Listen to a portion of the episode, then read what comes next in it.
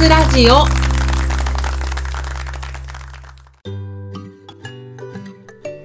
始まりました。キクワイン和活ラジオ。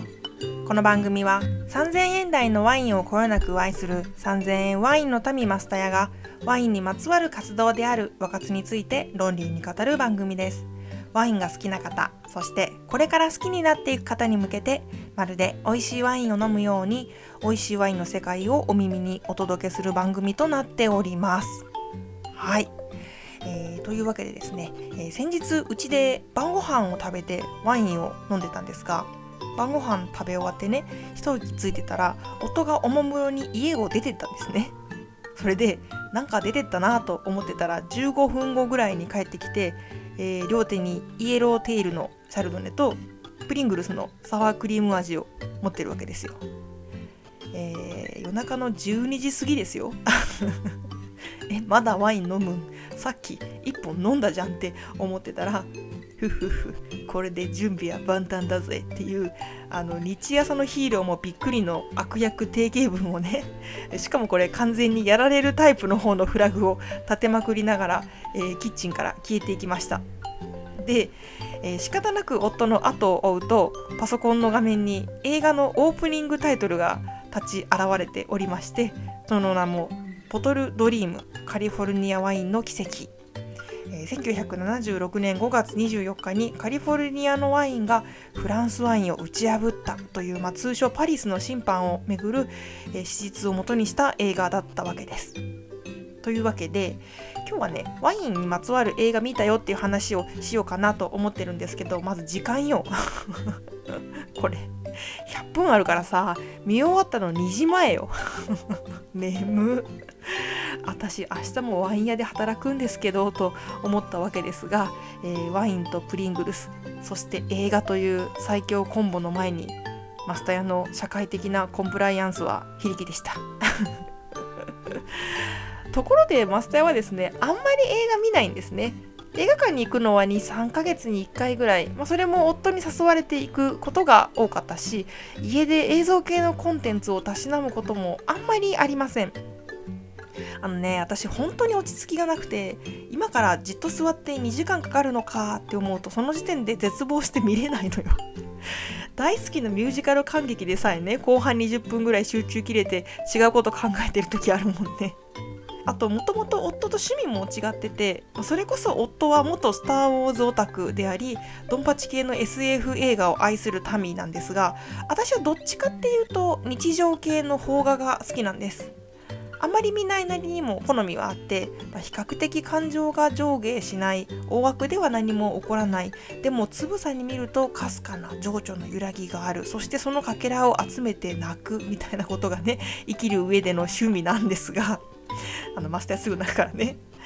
例えばメガネとかかもめ食堂とかでおなじみの荻上直子さんの監督作品とかはもう大好きで結構追っかけてるんですね。でもそういう系の映画だと今度は逆に夫が眠くなるらしくて私の趣味には同行してくれないわけですよ。あとねこう地球動物大自然みたいなやつとかね。いいじゃんね映画館でひたすら動物たちを見守るのもね。ただそういう夫に連れられて「スター・ウォーズ」を見始めて「007」を見てクリストファー・ノーランを見たりしているうちにあなるほど映画って単純にストレス発散になるなとも最近は思い始めました。それで今年はねマリオとかあとインディ・ジョーンズとかは一人でも見に行ったかな。まあ、こんな感じで生きているうちに趣味趣向って変わっていくものだなと弱い36歳女子実感しております。まあ、そういうわけであんまり他の映画をたくさん見てるわけじゃないんですがワインのお供に映画ってのもなかなか悪くないなと久々に思った深夜2時だったので引き続きこの話題を続けたいと思います。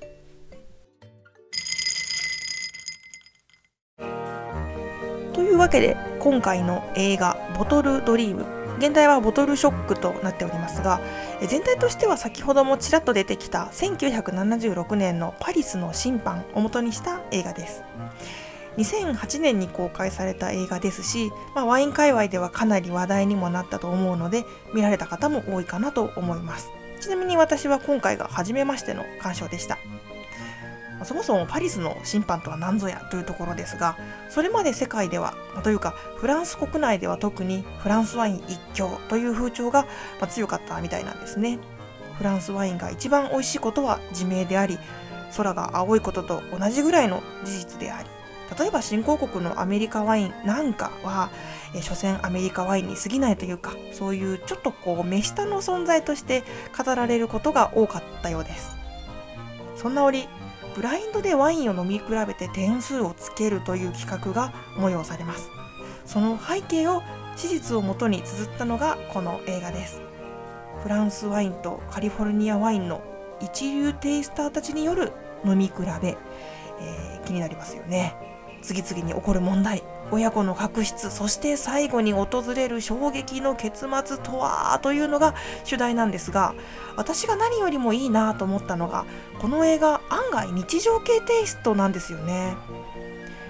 なんかこう主題的にですねもうちょっと派手な演出もできそうじゃないですか。だって当時の世界を震わせた出来事なんですよ。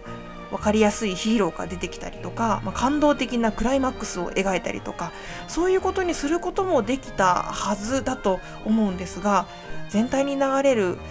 何て言うかなカントリー調ののんきさというか長回しの映像から伝わるのどかさとかアイロニー感あふれるセリフとかそういった一つ一つの派手じゃないささやかな演出があこれが彼らの日常だったっていう雰囲気をですねひしひしとにじませるんです。それが逆にリアリティがあってなんかいいんですよ。ちょっとセリフも遠回しだったりして一瞬後にあそういうこと言ったのかって分かったりする。その感じが素直じゃなくて愛おしい。さすがこだわり派の醸造家とか 思っちゃうわけです。このさ決して世界を変えようと動いたわけじゃない。ただ日常の中にささやかな意味を見いだして真摯に向き合ってきたことが結果的に世界を変えてしまうっていうねなんかそれこそに夢があるなぁとしっぽり感じられるいい映画でした。ワインのあてに最高です。でねこのパリの試飲会を仕掛けたスティーブン・スパリュチュ言えない。スティーブン・スパリュアという主要キャラがいるんですが最後のシーンであの周りから問いかけられるんですね。えっとなんだっけななんかこれからナパワインが来ますねみたいなことを言われるんだと思うんですけどそれに対してあくまでクールな感じでこうワインを飲みながらそりゃそうさって答えるわけです。ナパだけじゃない。世界の目を覚まさせたんだ。いずれ世界のワインが飲まれるようになる。これは始まりに過ぎない。未来に乾杯。つってね。うー。かっこよー。そうがいい。もうこのシーンはね映画の最後の最後なんですが我々観客はここでそうかと気づくわけです。この出来事は何もカリフォルニアワインの勝利を刻んだだけじゃなかったんだと。フランスワイン一色だった世界にワインが多様である可能性をいきなり放り込んだ。それって何て言うんだろうな。天動説の世界で地動説に気づいてしまった瞬間というか「進撃の巨人」で「あ待てよ世界はここ以外にも存在してたんだ」と気づいた瞬間の鳥肌というかね。えなんかそういう世界が足元から崩れ再構築されるようなニュアンスを含んでたんじゃないかなと思ったんです。多分この変化についていけなかった人もいたでしょうそんなわけないと否定した人も普通に多かったと思いますまあ、基本的に人間は変化を好まないので大きな出来事があると認知のコストを下げようとして否定したりとかこれまでと同じやり方を貫こうとしたりするんですがそれ自体は人間の持つ生きるための防衛反応なので仕方ないんですよね。もちろんフランスワインは美味しいし、まあ、私も大好きだし好きなワインを好きに飲むことが人生の正解。本当にそれ以上でも以下でもないんだけどそれでも世界はもっと広いかもしれないこと。ワインって自分が思っている以上に多様である可能性があることを少なくとも私自身は忘れたくないなとなんか最後にはそんなことを思いました。ワインを語ることは人生を語ることっていうね。若津ラジオがやりがちないつもの癖なんだけれども。いいよねこのさ2023年現在に聞く1976年のいずれ世界のワインが飲まれるようになるの。セリフの眼蓄ね、えー、そうですスパリアさん。そこから50年も経たないうちにあなたが言っていた世界中のワインが飲まれるようになります、ギリシャもジョージアも南アフリカもベトナムも中国もそして日本もこの幸福の陰にはもしかするとパリスの審判がささやかに波紋を残しているのかもしれません。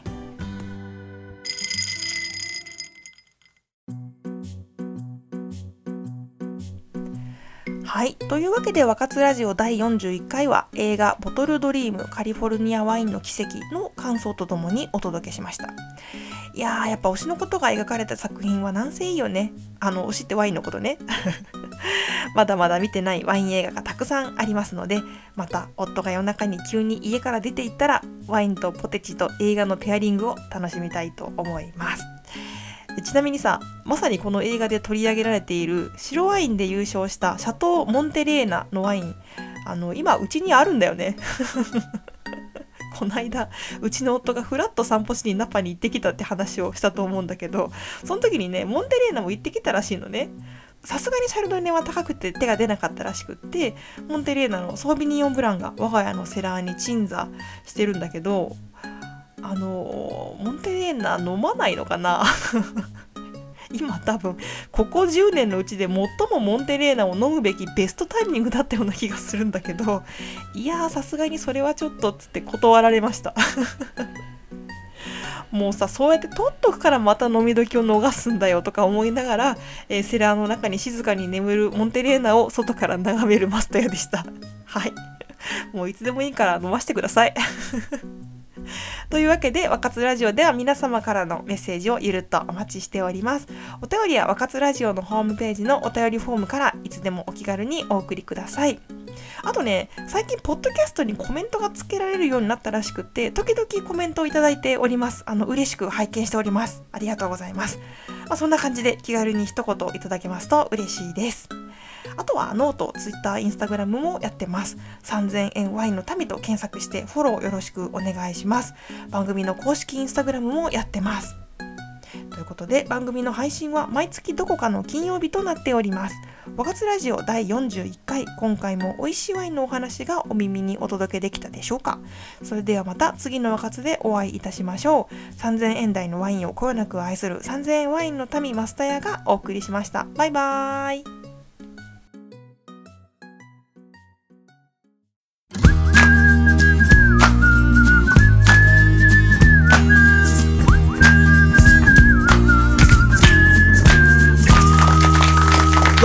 ラジオ